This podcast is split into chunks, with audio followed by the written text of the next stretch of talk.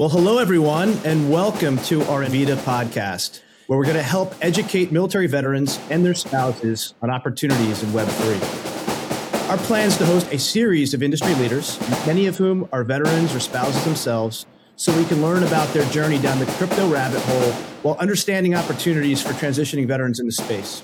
My name is Chris Perkins. I'm a combat Marine veteran who spent 15 years in Wall Street before transitioning into crypto myself. And before we begin, I wanted to thank our sponsor, Luca, who have dedicated their time and resources to make this podcast possible. Today, for episode 14, we'll be speaking with Army veteran Cameron Armstrong, founder of VF Protocol, which is building a zero fee payments network on DeFi rails, starting with NFT private sales and escrow. Welcome, Cameron. Thanks for having me. One of the things I love the most is speaking to veteran founders. Uh, you guys are in the trenches every single day, and I think your insights are particularly insightful for uh, for the veterans community. So, uh, as we begin, Cameron, tell tell us about your background. For sure. Um, so I'm not a, an academy guy like a lot of the other people on the podcast. Uh, I actually went to the Virginia Military Institute, um, and so I studied physics and applied math. Uh, commissioned into the Army as an infantry officer, so uh, did not do math in the Army. Um, spent four years deployed with my uh, platoon uh, to Kuwait and Afghanistan back in 2016 17. Um, and then I ended up uh, at Army OCS as a platoon instructor in my last year in. Um, decided to get out, uh, transitioned uh, to go grab my MBA in 2018. Um, was fortunate that Harvard Business School worked out, so I went there. Um, so spent the two years uh, kind of learning what the private sector was all about. spent my MBA summer internship at Amazon doing finance to kind of hypothesis test tech and finance. Uh, turns out uh, I love both, but uh, hated big tech. So I wanted to be in that kind of like ecosystem, uh, but not necessarily in that role. Spent the second year uh, kind of doing a lot of soul searching around um, is finance the path or is like more tech startups entrepreneurship the path um, i was actually leaning towards the high, finance high finance path i'm going into a bunch of uh, macro hedge fund like final round interviews um, that were going super well uh, up until march of 2020 uh, and so uh, COVID hit and actually blew up my post business school plans, which was to go be like a hedge fund analyst. Um, and so I kind of had um, some soul searching moments uh, in at the start of the pandemic, like a lot of people did. I mean, I actually ended up uh, coming on as a third co-founder to an e-commerce software startup, um, connected with uh, another Army vet, West Pointer, a guy named Ben Faw um, while I was at uh, HBS, uh, did some work with them on the company in its like early, early days, my second year. Uh, and then they wanted somebody to, uh, to, come on to handle kind of like ops and, and, and growth. Uh, and it seemed like a really good opportunity, um, especially compared to the landscape of like, who knows when uh, the wor- finance, finance world's going to figure itself out. Um, so I came on as, as co-founder um, sprinted really hard for 14 months. Uh, and then we were fortunate enough to, to sell that company back in July of 2021. Uh, and then a couple months into the integration, I realized that media e-commerce, which was the space that was in, wasn't where I wanted to be long term. Um, so I made the jump into crypto, and that's kind of like the the initial start uh, of VF Protocol. And so that's like the, the the quick down and dirty. I really appreciate that. So let's go back to your service uh, and, and, even your service in Afghanistan. Were there any formative moments that really shaped your, your vision going forward? Yeah, so I think the um, the like instant of like, oh, I know this is how I'm going to be, or like like an acute event um, is, is, much less impactful than kind of the the continuous, even starting back at like VMI of the like when when you're faced with a situation, it's just like a you get a like figure it out response, right? Like at VMI, it's figured out rat. In the army, it's figured out lieutenant, and like that kind of uh, compounding. Hey, I know you don't know what's going on. Like nobody who's ever been a lieutenant really knows what, what like they're doing when they start. And it's like really been the compounding of those moments of like new situation, new information. You have your team, figure out what to do. Like those are the things that that have really kind of like shaped how I act acted post military. I think. Yeah, totally. I remember all the exercises we would do in the Marine Corps where it was like, "Hey, you're surrounded. Everything's going against you." And the question always was, "What now, Lieutenant?" And uh, you'd have to kind of grit your teeth and figure it out. Awesome. Okay, so so you went. The, tell us about your transition. You know, you, you came back from deployment. Um, what challenges did you face? You know, clearly you went into um, business school. Why did you make that decision? Yeah, so I actually uh, I thought I was going to go do math after the army. Um, like I had studied applied math. Uh, that was kind of like like I think veterans when they're going into the military, they give themselves like a oh if it doesn't work out, here's what I'm going to do. And like that, here's what I'm going to do for me was like I'm going to go do operations research, go work at like Johns Hopkins Applied Physics Lab or one of these places that like I'd interned. Um, and when I went to go start that process, I realized that like I was wrong. Like that wasn't how that works. Like I could go get out and go take an analyst one job, like the, the kind of job that I would have gotten like right out of my undergrad. Um, but I wasn't going to get kind of like a, okay, let me like horizontal transition out, manage a team, whatever. And so for me, realizing that I, I just wasn't going to be able to do the thing that, like the way that I wanted to do it, I was like, okay, new plan. Let's figure out what to do next. Uh, and then through a lot of like research and and kind of talking to people that went ahead of me, but like VMI doesn't have as strong of a like post military uh, like pipeline like a lot of the academies do. Um, I kind of figured out that vets went and grabbed their MBA. Uh, and so for me, seeing other people like you know, like uh, you know you and other people in in like further along in like the finance industry, like looking at their past, were also really helpful. And so the transition um, was a bit abrupt because I had submitted my REFRAD and then I had to figure out what to do. Um, but I had, I had some time to figure it out. And so did the MBA process, kind of got through by the skin of my teeth, if I'm being completely honest. Like the only places I got it, like I applied to a ton of places. I only got into HBS and Darden, both like phenomenal schools, super lucky to have both. Um, but everywhere else said no. And so like that like was a little bit of a rocky start. Um, but the actual transition itself, um, I actually wrote a, a, pretty substantive like reflection on my two years at HBS on my blog, Wyser, W-Y-S-R.xyz. Um, uh, for anybody that's like thinking through like the pros and cons of that transition, um, they can check that out.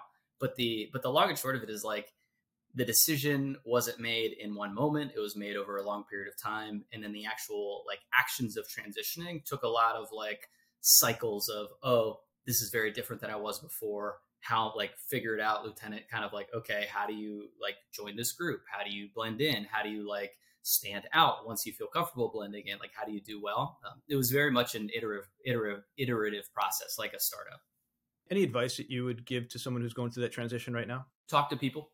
Um, the the thing that I wanted to do, which was kind of like a like a bit of a reflexive habit from you know being an officer, where like oftentimes you are the only officer in the situation, and you're not like like you have to you have to hold in a lot of these uh, kind of like thoughts and opinions and struggles that you're going through. Like that's the military in general, but like once I started reaching out and connecting with like my fellow vets that were going through the transition as well, and like you know, something would go on in class and it would just be like super foreign, right? Like somebody's recounting a life experience that was like completely different than mine.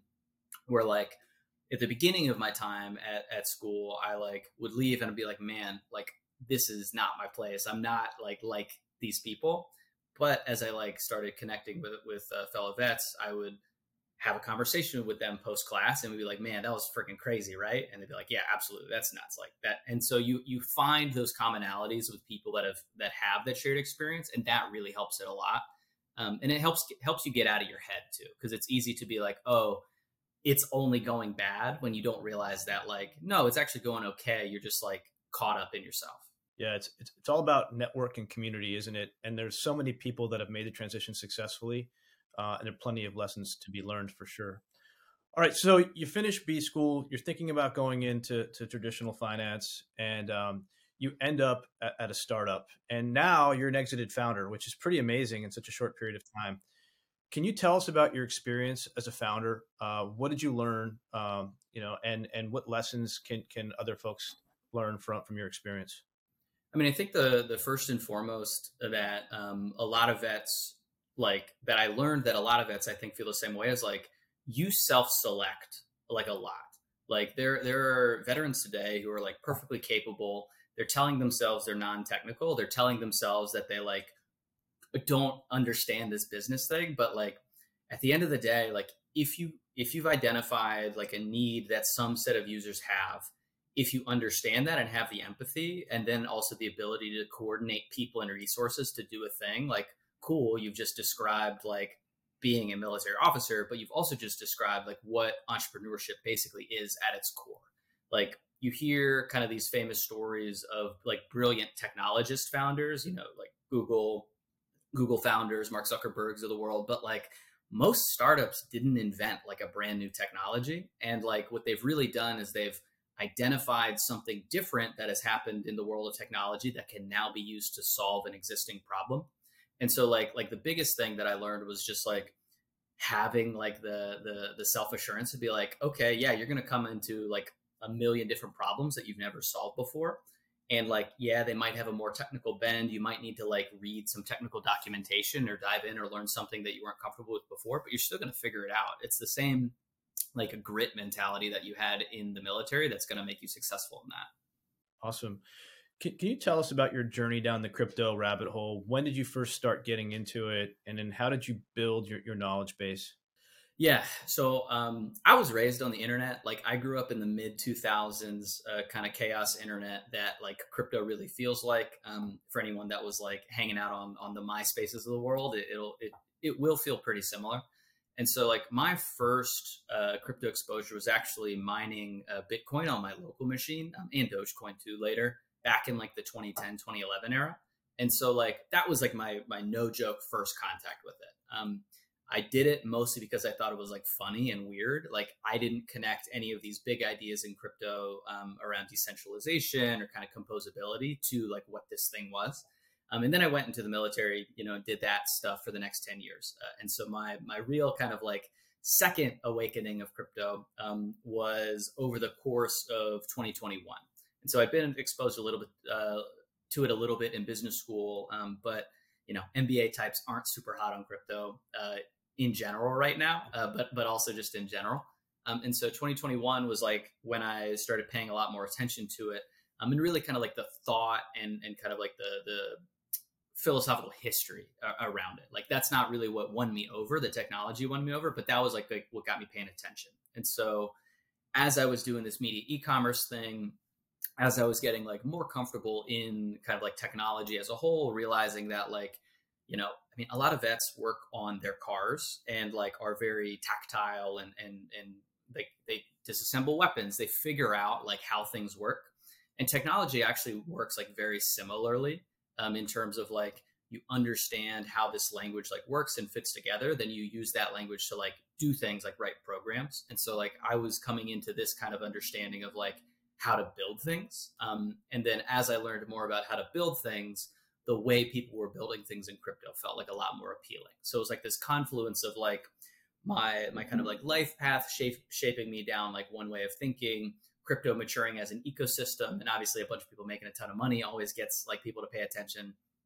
Um, and all of that like came together to be like, oh, there might be something here. Now that I am fortunate enough to like have some breathing space in my career, like I, I should give it some serious thought.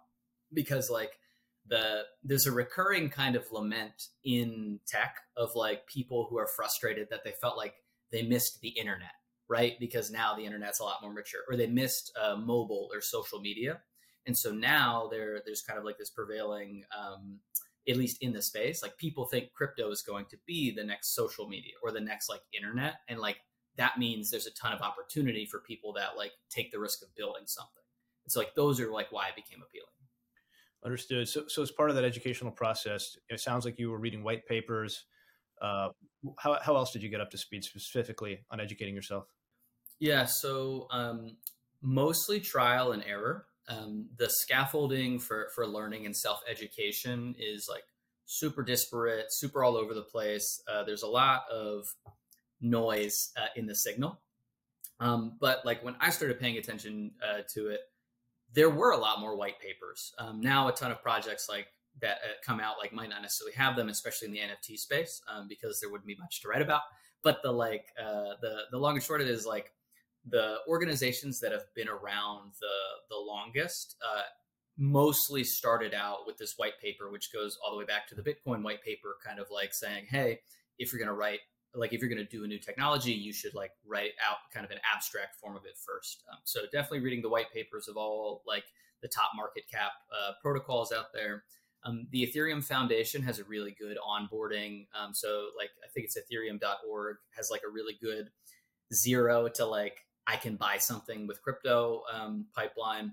Andreessen Horowitz has as kind of like the the crypto canon of like you know all the resources over the past ten years you can find a couple other VC funds that have some pretty thoughtful um, writing uh, about like how to think about crypto stuff. Um, but ultimately, it like comes down to finding people whose ideas that you like respect, whether on Twitter um, or now Farcaster, which is like another like crypto native social network that's coming out, uh, and just like listening to people that are frankly smarter than me. Got it. And You can uh, check out the blog at coinfund.io as well. Uh, yeah, of course. I, I, I definitely have I've read that a few, more than a few times. No worries. Uh, so, Cameron, tell us about your current project, VF Protocol. You mentioned earlier, I'm building a zero fee payments network on decentralized Rails. Um, and so, what that really means is I want to take anywhere where there's an existing transaction, whether it's like a debit, credit, APR, whatever um, like mechanism value is getting transferred today, and I want to substitute in something that feels the same, but is actually this escrow like primitive. And then I want to generate some yield, some revenue on those assets in transit, um, much like you would buy like treasury bonds or create a certificate of deposit ladder in like your personal account. I want to do that with funds in transit to give people the option of not paying a transaction fee, which is how like all payments is set up today. Um, and so if you look at the the visas of the world, they let you run a credit card. They have point like things at point of sale systems that let you pay for things with the, like on credit. Um, they're kind of charging like a tax on the economy with these transaction fees, um, and that piece of it was kind of like core to how payments had to work in the past. But now in kind of like decentralized finance, we don't necessarily have to be like charging a transaction fee in order to make money. And so I want to kind of like turn that model on its head uh, for people that that's useful for. Awesome. So, um, what are some of the challenges that you're facing right now as you're building out as a founder?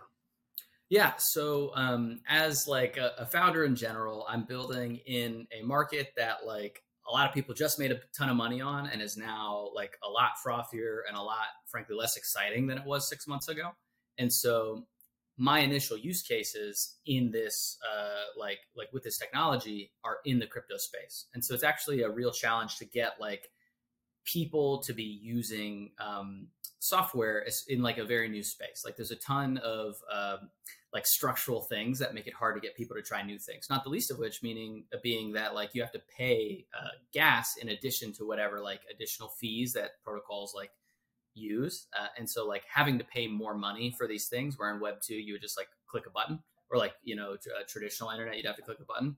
Those are all problems that like every founder in the space is kind of facing right now. Um, so like that's probably like the the big one. But like uh, other things that I'm running into as a founder are like the noise in this space is really drowning out the signal. Um, and so like I kind of frame it as, you know, I started like started full time in September of last year. And I basically spent the next four months learning as much as I could about the space. And I kind of came to the conclusion that like 98% of the space is garbage, but like 2% of the space is no joke world changing technologies. And that like 2% um, is kind of co opted by a lot of people that like didn't read white papers, haven't really paid attention uh, uh, to like what is different, like what is the like like distributed ledger, ledger technology better for versus a centralized database, um, and maybe don't care because like they can you know launch a couple projects, get a lot of money really quickly, and then move on. And so like though that's like another big structural thing that you know through podcasts like this, hopefully we can change some change some minds.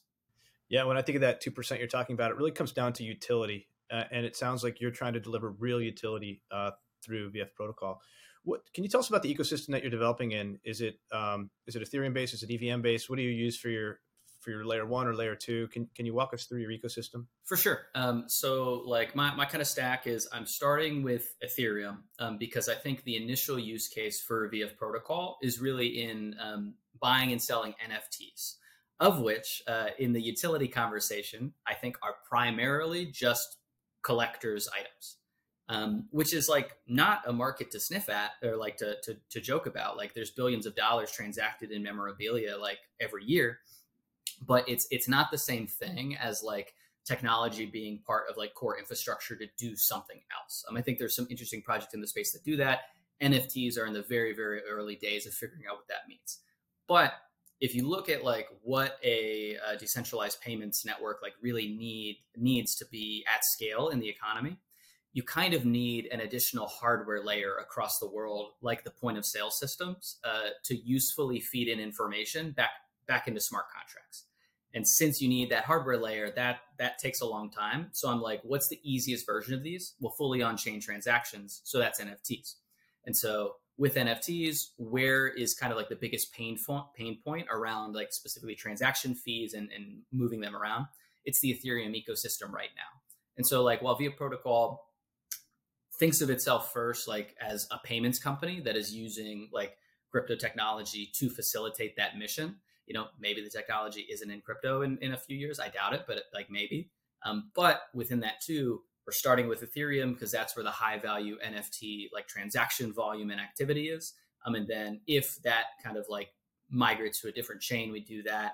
Then eventually we will probably need to scale up with a layer two or some other mechanism to to kind of aggregate and then commit transactions.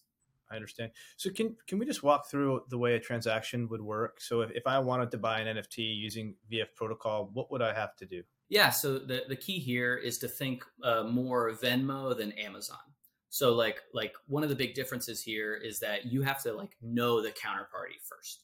And so you don't need to actually know them, you just need to know their their the wallet who you're transacting with. So the way the transaction works is like you're trying to buy an NFT from me. So I'm the seller in this scenario. I set up a transaction. I set the asset to sell. We've agreed on it. Um, if I had a Bored Ape, I sell it. Uh, and then um, I set the price that I'm going to sell it to you, which we've negotiated on Telegram or something. And then I set the uh, whitelisted buyer, which would be your wallet. And so in that case, you know, three items are set. Click uh, submit. Now the the handshake that I'm calling them are instantiated.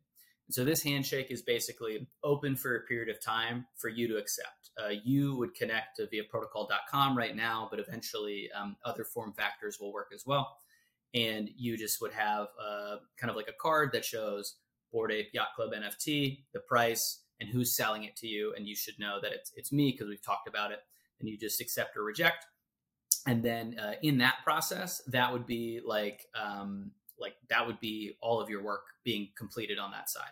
So you hitting accept would send the funds, let's call it 100 ETH, to the uh, escrow controller contract, and then for a period of time you as the buyer have access to that NFT, but me as the seller can't get those funds until like the three day diligence period that we'd also agreed upon uh, goes through. Uh, and then from there, if you figure out that the NFT is stolen at any point during that process or it's not what you wanted, you can send it back uh, and then withdraw your funds as well. Uh, and then me as a seller, I could get my NFT back too. So it's kind of like this this like neutral ground to put uh, you know assets when there's asymmetric trust between parties, and so that's kind of like the the most basic version of VF protocol with escrow today. Got it. Sounds super super interesting. So I know there are plenty of veterans and spouses out there who are thinking about becoming founders and entrepreneurs themselves. Can can you walk through your day to day yeah. Um, so I, I split my days between two kind of buckets. Um, so I'm I'm a little bit different than some other uh, vet founders because like I am uh, also the technical lead on my project. Um, if you you are not doing that, you would not spend as much time on the development side. But my two buckets are um, distribution and development right now. And so distribution are all the activities that you need to do uh, so that other people know your product exists. It's stuff like doing uh, podcasts. Uh, it's stuff like uh, meeting with other people in the space, trying to like generate partnerships. Um, it's kind of fundraising as well, or laying the groundwork for future fundraising. And so, like, I'll usually get up uh, around seven, um, you know, ride a, a, bike for 30 minutes, uh, doing kind of like the, the early prep work for the day, um, make breakfast, uh, do about an hour or two of like writing, um, hit the gym, and then the rest of the day is focused on either distribution or development piece. Um, the development side is like get, gets pretty technical, but it's like shipping code to make my product or ancillary like like ancillary components to it uh, better or like extensions to it better. I mean, I'll usually do that from like 11 to 6ish on my my normal days and then i have two two-ish late nights a week where i'll like go to like 10 or 11 um, and then that's like my my repeat. Awesome. Um, so looking forward what excites you about web3 within a landscape or like a sandbox of like not having regulators try to um, like regulators being willing to let people experiment within the bounds of like like reasonableness. I'm really excited about the idea of not needing to like not needing to coordinate with a ton of different parties when I when I want to integrate something. Um, so, for example, right now there's a there's a phenomenal like bank API solution called Plaid, where like you can integrate Plaid into your applications and effectively have access to to people's kind of like debit and accounts in their banks. And for like developers, this was huge. Like just like Stripe like revolutionized the the checkout process. It like if you were a developer and you wanted to connect to normal people's bank accounts, like you had to figure out how to like talk to the bank and make the integration. And like Plaid did all of that work for us over the past like seven, eight years, um, which is great. But like if you dive into the history of Plaid, the way that they they basically did it was like sometimes asking permission, sometimes not, getting people to log into their bank accounts, and then running screen scrapers to effectively get the data with with like let like the customers giving their data without the bank like really giving permission. It's just like super messy super painful and like in in kind of like software terms it's super brittle too. Like by brittle i mean it breaks very easily if like the page layout changes.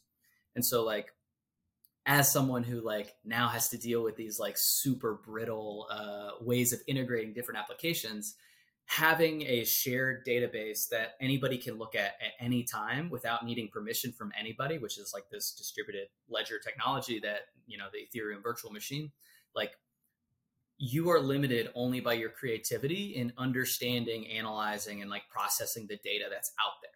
And so like like as as a selfish individual that like doesn't want to have to coordinate with 100 people if i want to do something that's awesome but also as someone who cares about innovation, especially in um, like a geopolitical sense, like permissionless innovation makes the cycle time or like the iteration loop of people trying new ideas and building things just so much shorter, which means like we felt like the world has sped up like crazy over the past 10 years, especially like with COVID and stuff. But I don't think it compares to like anything like the next 10 years are going to be. Because if we have all of this like data, all of this technology that you just like plug into and you don't need to like ask and coordinate, like you're going to basically enable an entire new generation of entrepreneurs, like probably most of which who would have not been able to be entrepreneurs uh, in the past. Uh, that's that's super exciting. So you gave us some advice for transitioning vets uh, earlier. What advice would you give for folks who are thinking about becoming entrepreneurs or or working in Web three? Separate advice, I think, because um, I think Web three is it's uh, like all of the things in Web 2 still apply to Web 3, like thinking entrepreneurship wise, like getting stuff done, being really close to your users, like shipping and iterating on products, like all that still applies, but there's some like unique Web3 stuff that I'll hit on in a second. But like the first step to deciding whether you want to be an entrepreneur is like no joke, just talking to entrepreneurs. Um, I benefited from two years of like business school where like HBS would bring in entrepreneurs that I could meet and ask questions to, like some veteran, like a few veterans, but like mostly not. And like what that really did for me was like I met these people. They're very like sharp and intelligent, but I'm like, oh, they're not like superhuman. Like they're just people. Uh, and so like talking to entrepreneurs uh, is is like the first step to realizing that like it's not like an entrepreneur and you it's like a oh this is like a thing that you can do if you if you like try and work hard and, and like just put in the put in the hours. Um, and so like that's first step. Um, and then as you like get deeper into it, um, don't just talk to people.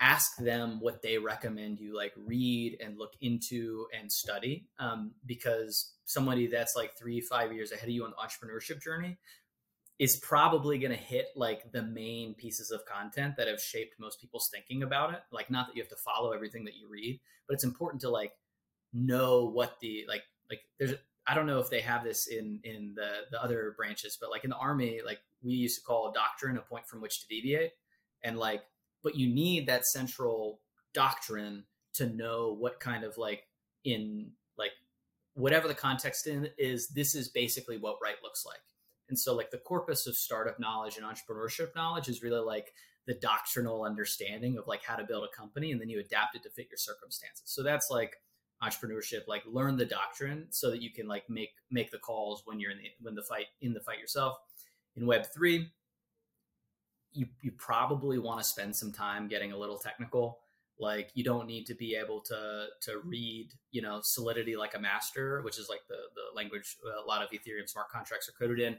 Um, but you do want to understand generally how technology works and like how the internet works, um, because Web three is like following that cycle, and the things that are painful about Web three or like are, are sticking points are all like kind of going through the arc of internet history. Um, and if anyone's like like interested in that, there there's a couple like super technical veterans in the space, like Spencer McDonald. You should definitely have on here if you haven't already. Um, he runs a, a Spearbit, which is like you know uh, Solidity audit uh, kind of DAO. Um, but there's uh, a bunch of other people in the space that are super technical. Um, I consider myself kind of in that bucket. If you want to have technical resources, I'll send them your way. Just just reach out. Yeah, that's great. And what I'm thinking we should do is probably uh, set up an entrepreneurs forum in, uh, yeah. in the Discord that we have at VIDA, just for entrepreneurs to speak to each other and founders to learn best practices. It's kind of, I think it makes a ton of sense. It's a, it's a great suggestion, uh, and definitely would love to connect with Spencer. Okay, are you hiring Cameron at, at this point in your growth, or, or and if you are, you know, how do you how should people apply? mostly hiring technical folks. Like anybody that is curious about work in the space i'm i'm happy to, to talk to. Um, cameron at vfprotocol.com is an easy way to reach me. Uh, but mostly looking for like a vp of engineering type. So i don't have to spend all my day like half my days in code. Um, but if there are people uh, that are like trying to understand like the landscape in the space like just send them my way too. I'm, I'm happy to, to, to send them there. Because it's like there there's a lot of different products in the space that are trying to help funnel this like you know people that want to be in the space and want to not be um, or like want want jobs uh, but none of them have done it super well and so person to person is still the best way. Um, for non-technical folks there's a platform twali t-w-a-l-i um, which i haven't hired through yet but i'm considering it for when i'm doing um, more admin ops uh, type hires. Um, and so that that's an, uh, a resource to check out. And they have a weekly or yeah they have a weekly newsletter which i think would be useful for folks. Uh, those are great suggestions. And you said the best way to connect with you is, is via email? Uh, email's good. And then i'm uh, at uh, frozen fire 42 on twitter. Kept my aol instant messenger handle into adulthood. And yeah. There you go. Awesome. Anything else you wanted to share with the audience today um, I think the the the last thing that I want people to, to kind of like understand is that all of the things that made you effective in your job in the military, like apply in the civilian world, you just got to learn like the jargon and the um, you know the the expert infantryman um, and badge tasks of whatever industry that you're in, and you'll you'll crush it. Like the the scariest part about the transition is the unknown unknowns, um, but they quickly become known if you just like put in the work. Awesome.